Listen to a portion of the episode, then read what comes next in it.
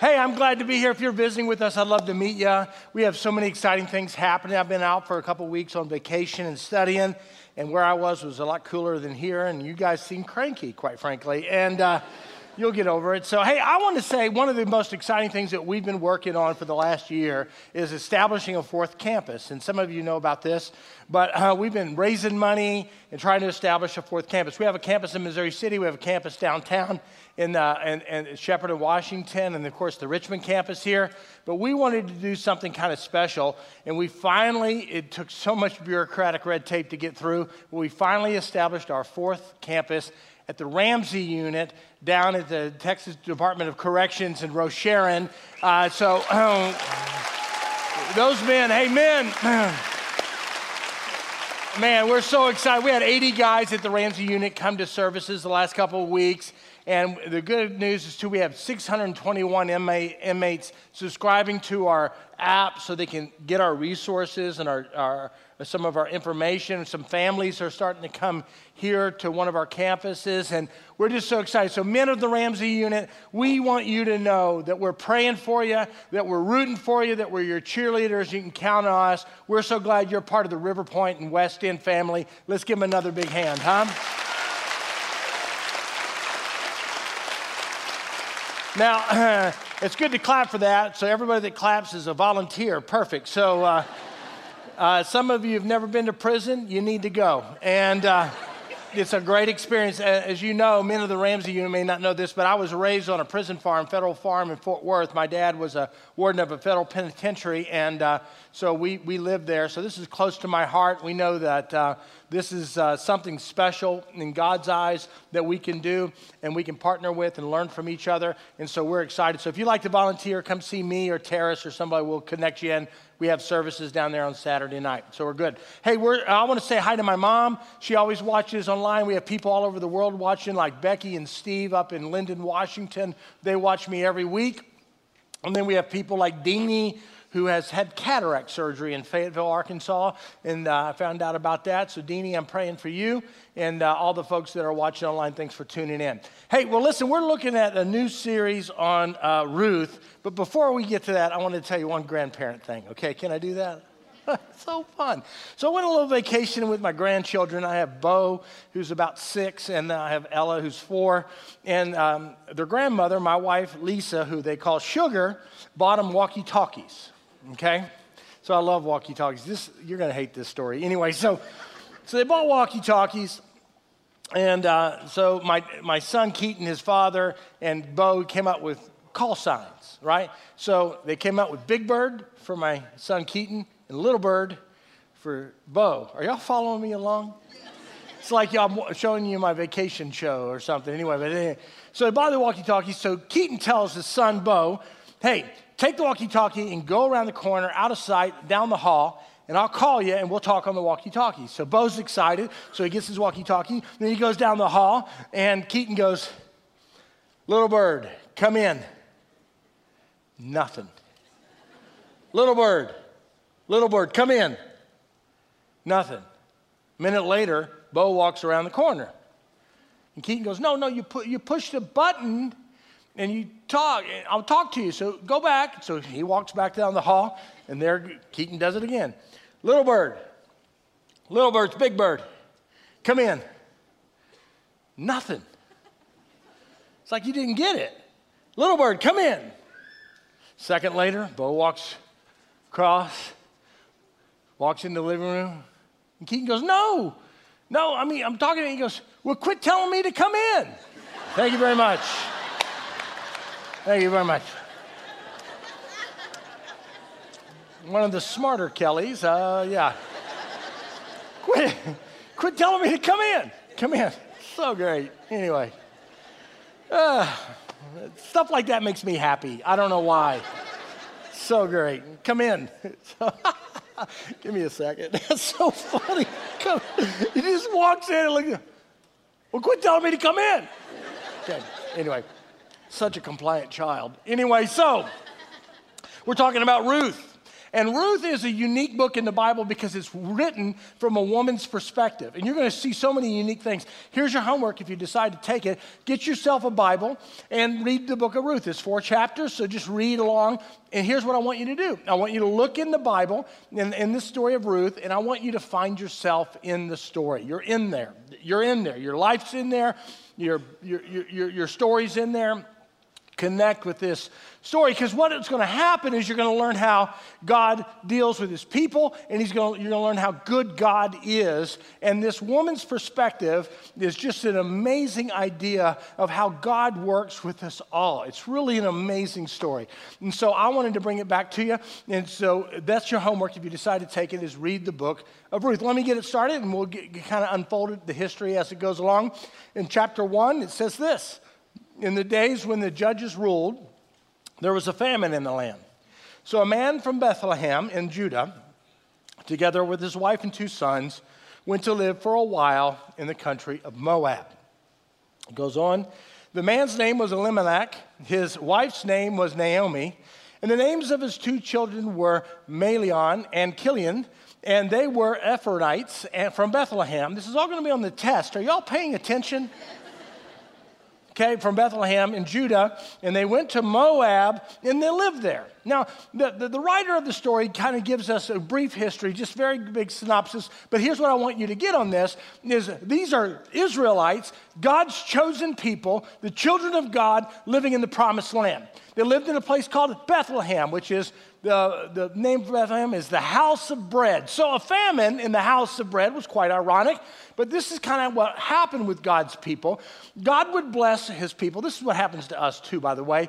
God would bless his people and the people would then be blessed and then begin to wander off. I don't know why they did that, but they wandered off. They began to do all kinds of crazy things in their blessing. So God would bring correction many different ways, but He'd bring correction. And the people would typically turn back to God, repent, and come back to God, come back to their faith, come back to their, their practice. And God would then begin to bless them, and then they would begin to wander off. And that's kind of what was happening here is that there was this great famine in the land.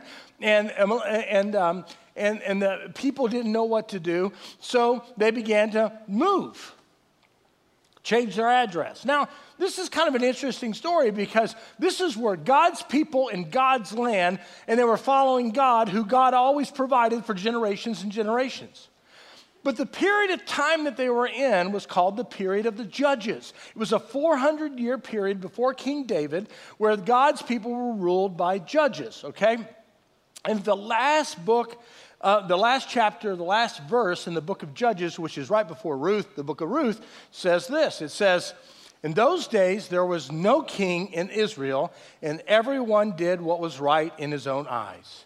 Now, this seems reasonable. I mean, really, this seems like what else could we do but what we think is right, right? And so Elimelech did that. He, he just said, Well, we're hungry here. There ain't no food here. I heard they have food in Moab. And so they moved to Moab. But listen, let me tell you this. You need to hear this. God, I'm hyped up on coffee. You need to hear this. I need to hear this.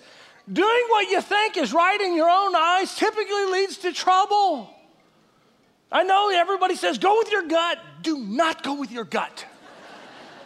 you need more wisdom than that. Doing what you think is right in your own eyes is typically chasing a desire, an appetite, or a hunger, or an ambition, and God doesn't typically factor into any of that. All of a sudden, Elimelech took matters in his own hands. He did what was right in his own eyes. And I can't blame him. I might do the same. I would do the same thing. Let's move to Moab. Let's move out of God's promised land as God's people and move to a foreign land who worship a foreign God. Now, listen, difficulty is the opportunity for you and I to grow in our faith and with each other. Nothing shows us our limitations better than difficulty. Now, I'm not blaming Elimelech because you and I would do the same thing. And a lot of times, what happens when we're, when we're in trouble is we just want to change our environment. We want to change our circumstances. And we have this imagination that says, that it's going to be better over there. That's what Elimelech thinks. He thought, well, man, I'll tell you, there ain't no food here. I hear there's food in Moab. Let's move to Moab. Just for a little while, then we'll move back. That's kind of what his thinking was. He planned to return one day. But you cannot predict the future. Look what happens when they move to Moab. Here we go. Now, Elimelech, Naomi's husband, well, he died. Terrible story. It gets worse, okay? And she was left with her two sons, and they married Moabite women, which was prohibited. One of the reasons he wanted God's people to be with God's people, that thing, don't marry outside of God's people because they worship false gods, all this. Well, they married these Moabite women, and one of the name was Orpah, and the other one was Ruth. And he goes on, here's where it gets worse. And after they lived there about 10 years, both Mahlon and Chilion also died. What? And Naomi was left without her two sons and her husband. So here, now listen, you, we don't really get a grip for this, but let me just help you.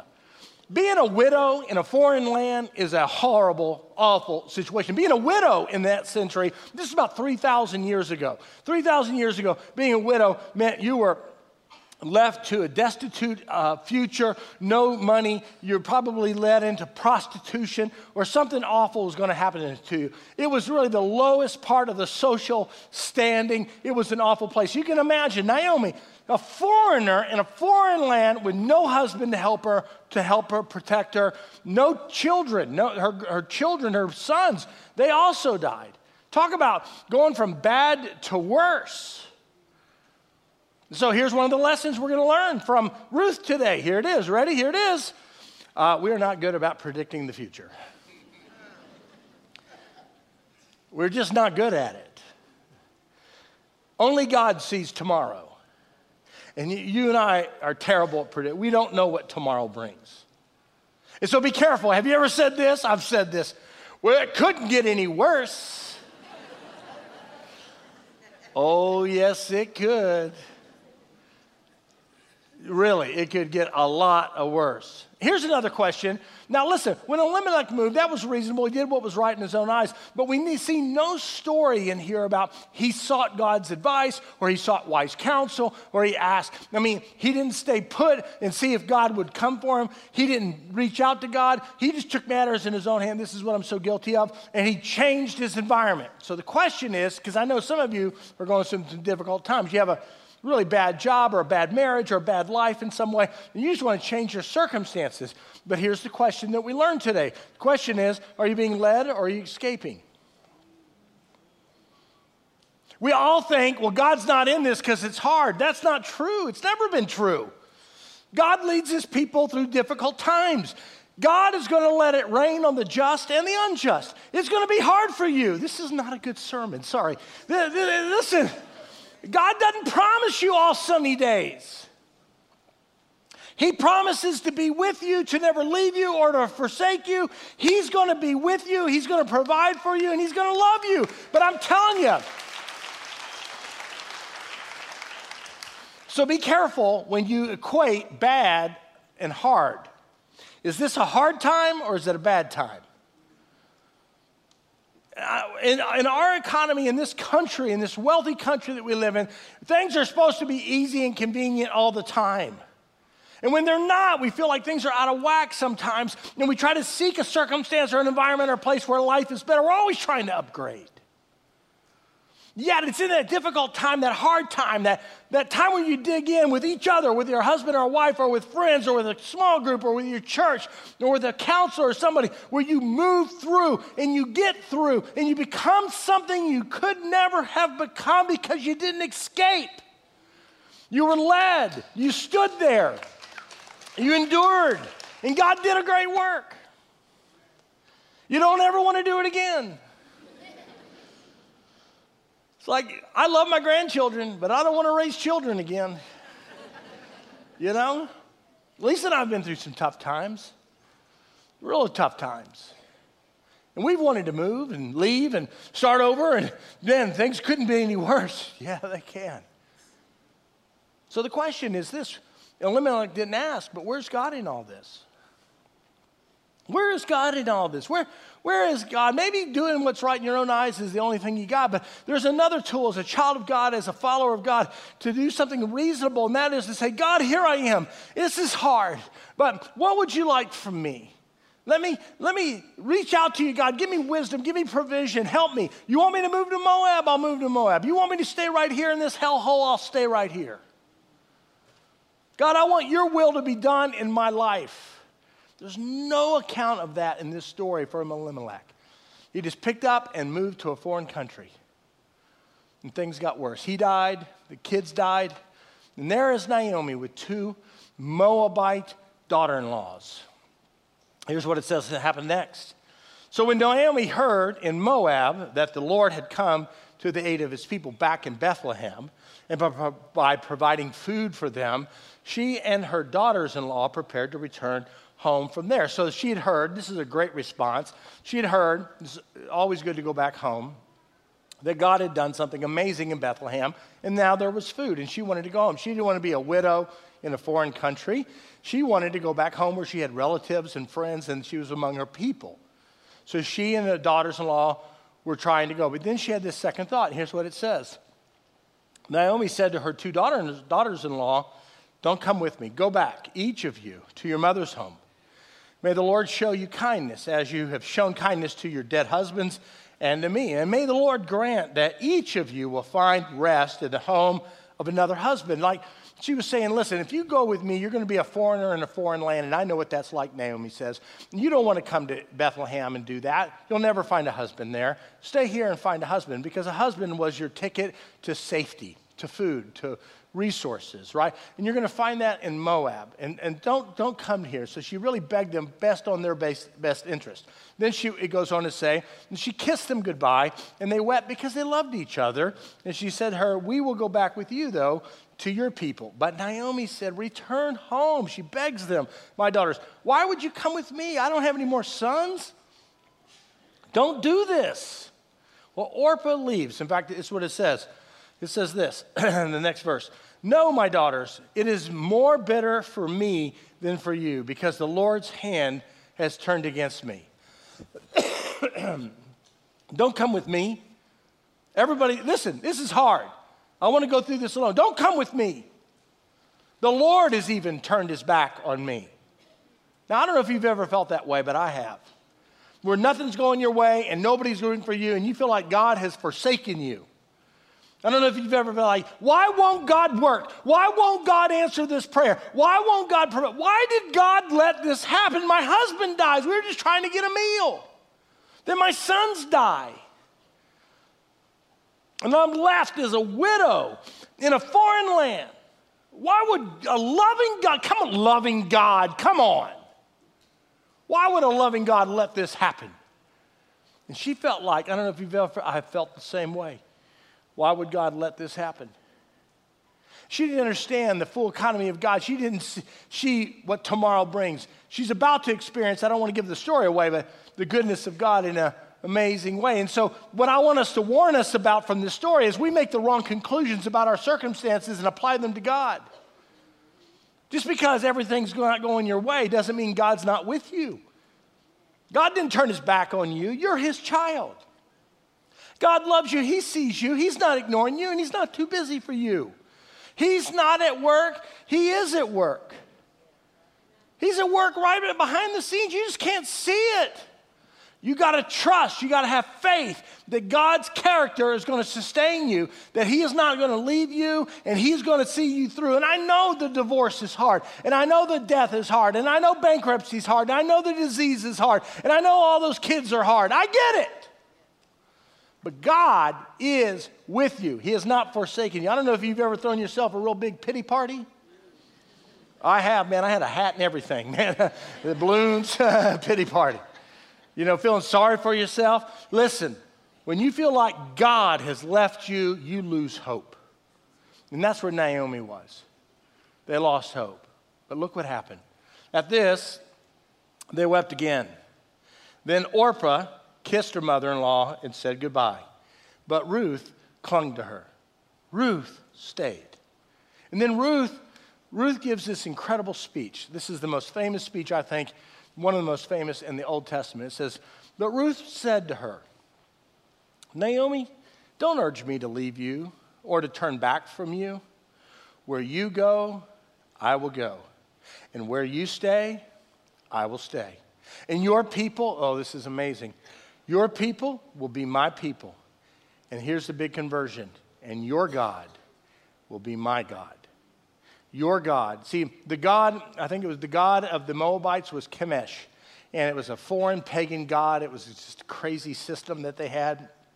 And somehow, I don't know how from Naomi, because she was a bitter woman, but she, she figured out that God is the God of love and God is a provider. And she converted. She said, Your God will be my God. Then she goes on to say, Where you die, I will die. And there I will be buried. In other words, even after you die, Naomi, I'm staying with these people in this new place. I'm not coming home. May the Lord deal with me ever so severely if even death separates you from me. Now, that's a sort of a noble kind of um, speech, and it's like an amazing, but think about what she had to go through to get to this point.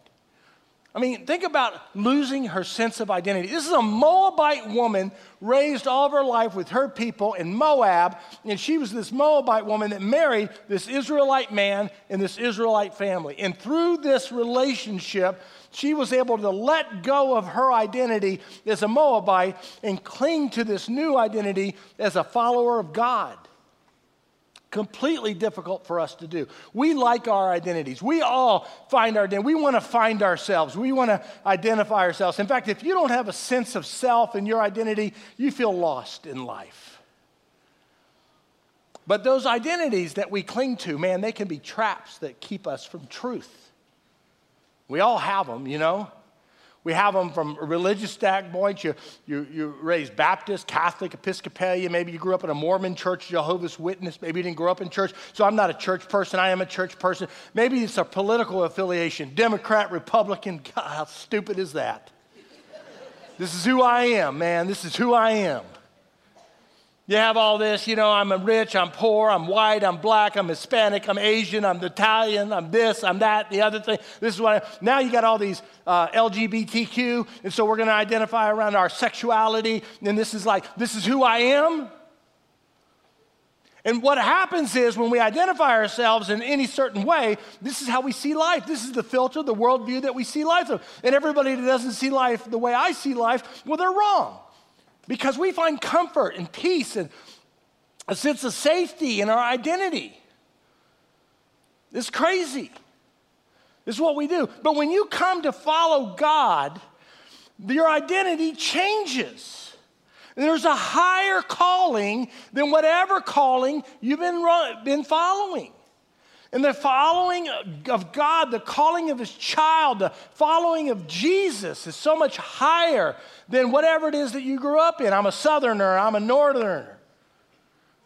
I'm this, I'm that, I'm the other thing. It's just like, oh my gosh. It's powerful though in our life because it shapes our decisions. It shapes everything, and there's so much division in our country because of our identities, and this is who we are. I watch Fox News, oh, I watch CNN. Well, you're ugly. Okay, I mean, something happens.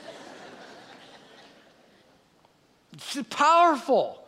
And we have a very difficult time, especially if there's generations of this going on. there's very difficult time stepping out and finding out for ourselves what's true and what's real. It's so much easier when we get intellectually lazy and spiritually lazy because things have been handed to us based on our identity. Hey, I've been white most of my life, so I get this. You know, so it's, it's an understanding. And so we had a lady uh, come up to me years ago and say, Pastor, I want to get baptized. I said, Man, that's great. She said, Yeah, I've been coming to River Point, and uh, I believe that Jesus died for my sins, was buried, and rose again. And I understand baptism as a way to identify with him.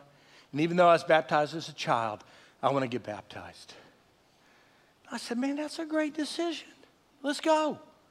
She said, Well, I got to wait for my grandmother to die. I said, What? She said, Yeah, you know, I come from a long line of Catholics. And if my grandmother found out that I was getting baptized in this Protestant church, but she wouldn't be happy. I said, I don't really know how to pray about that. Because I really want you to get baptized, but I'm sure Granny's sweet. You know, it's like, I go, why don't we just get baptized? We won't tell her. We just, she asked me, I'll lie for you. I mean, come on. No, I can't do it. I couldn't do it, man. She's going to ask me, and I ain't going to do it. I said, all right. About a year later, she walks up. She goes, I'm ready to get baptized. I said, I'm so happy and sad. How, how's your family? Grandma died? Yeah, she dead and gone. Let's go. And I go, okay. She wasn't going to get baptized as grandma's there. I'm telling you. That's how powerful it is. That's how powerful it is. I know what's right. I know what's true. I know what I want to do. I know what God's leading me to do, but I can't. This identity and this. And listen, once Catholic, always Catholic. I get it. I've been Irish all my life, so I get it. But when you cling to those identities over your identity as a follower of God, you're in trouble. I'm telling you, you're limited. You're limited. That's why I love our church, man. River Point, Mo City, West End, we're such a diverse group of people. It's so great. And I know some black families that have come here that have taken so much flack from their black friends for, for not going to a black church. And you say, well, he's trying. he's trying.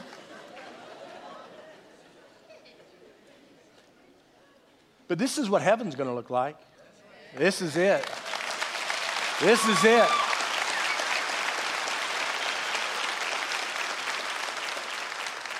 And I love our church because we have people from every background, every walk of life coming here. And I tell people if you're coming from a traditional black church, Hispanic church, Asian church, or white church, Catholic church, whatever it is, you got to give up something to come here. Because giving up something means I'm going to give up my traditions I knew and loved and all that, and I'm going to try to experience new things and grow. And because you're sitting next to somebody that ain't like you, you're going to grow because you're going to learn from them. I don't know why it is, but God always puts in our church a Catholic or a Methodist or Episcopalian right next to a crazy charismatic coming from a black church, you know? we say, please don't bring your tambourine in here, but man, okay. and man, the Catholic is feeling like, oh man, this is awkward. And the, and the, and the charismatic person's going, What's wrong with him? You know, I mean, it's that kind of deal. And it's in that community, that tension, where we grow. Because we ask questions if we're safe. We ask questions. We say, Tell me about your story. Tell me about your lineage. Tell me about your tradition. Tell me what you believe. And all of a sudden, our world gets bigger, right? See, Ruth was able to do that. Ruth was able to let go of all she knew in her whole life as a Moabite. She left her mother, she left her family. She had a bigger calling and a bigger identity as a follower of Yahweh, God. And it allowed her to have the courage to go into the unknown, a faith to go into the unknown. She said, Okay, I, have always been a Moabite, but now I'm a follower of God. And my secondary identification as a Moabite woman is, is really not as compelling anymore. You're going to see later in the story, I don't want to give it away for you, how God uses this foreigner in this redemptive story. It's amazing. So I, I, want you to be free. I know we cling to these ideas and the way we vote and the way we look and all that stuff because this is the way we are. This is what I am. And I just want you to be free to say, no, primarily what you are is a Christ follower. When you come to believe that Jesus Christ died for your sins and rose again, and you want to follow him, you're a child of God.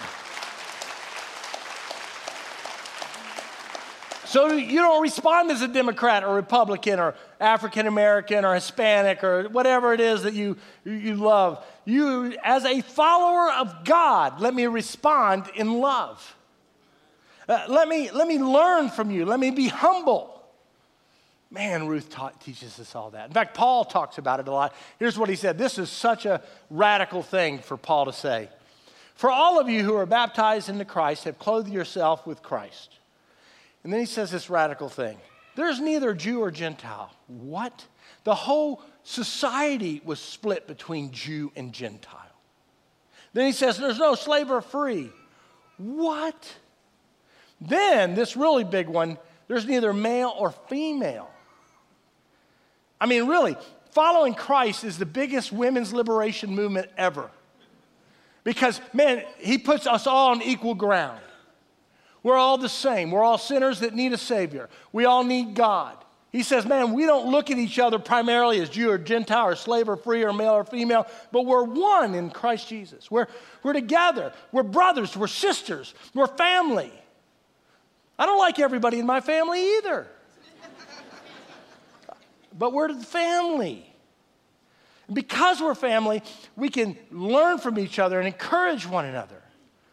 I'm telling you, this is the only way to get rid of racism is when you understand that your primary identity is Jesus Christ and being a child of His, and we're all the same. And when you start looking at other people as less valuable because of the color of their skin or something like that, because you, that's the way you were raised, you're missing something so amazing that God has for you.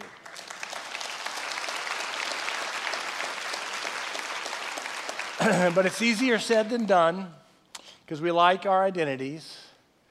We like, you know, we like, we like to fall back into this system that we don't have to think about. This is just the way I am. And Ruth tells us, you don't have to stay that way. You can be free. You can be free. You can rise above and follow God. He'll take you to unknown lands with unknown people and do amazing things in your life. But you got to walk away from this identity.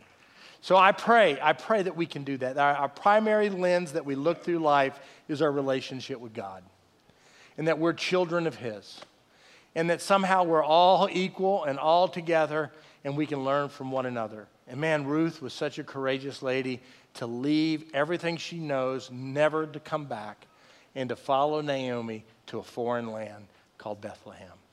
Let's pray together and ask God for the same courage. Father in heaven, we thank you for Ruth. What an amazing lady. And so often, God, we cling to our identities that the world creates for us based on race or the part of geography we grew up in or something else, God. And I just pray that as followers of yours, we can rise above. We can be free to explore. We can ask better questions. We can seek the truth. We can be brave enough to step away from these identities that keep us from discovering you in deeper ways. May we be brave so that we don't just stay put where we are, being satisfied with what we've always known. Give us a new place, a new land, a new idea that's based in your truth. And we pray, God, that you would teach us from one another and if you've never given your life to Christ, boy, I hope you'll do that. Maybe your, your identity was, well, I'm not really a church person or I'm not really a Christian. Maybe you can become a Christ follower. Maybe it's your time to ask for forgiveness. God, forgive me. I believe Jesus died for me and rose again. And I want to follow you. Now you have a brand new identity as a child of His. Father, we pray that we'd be that kind of people, that we lead the charge in our communities and around the world that because of you, we can sit shoulder to shoulder with people much different than us and love one another with the love of Christ. We pray all this in His name. Amen. Amen.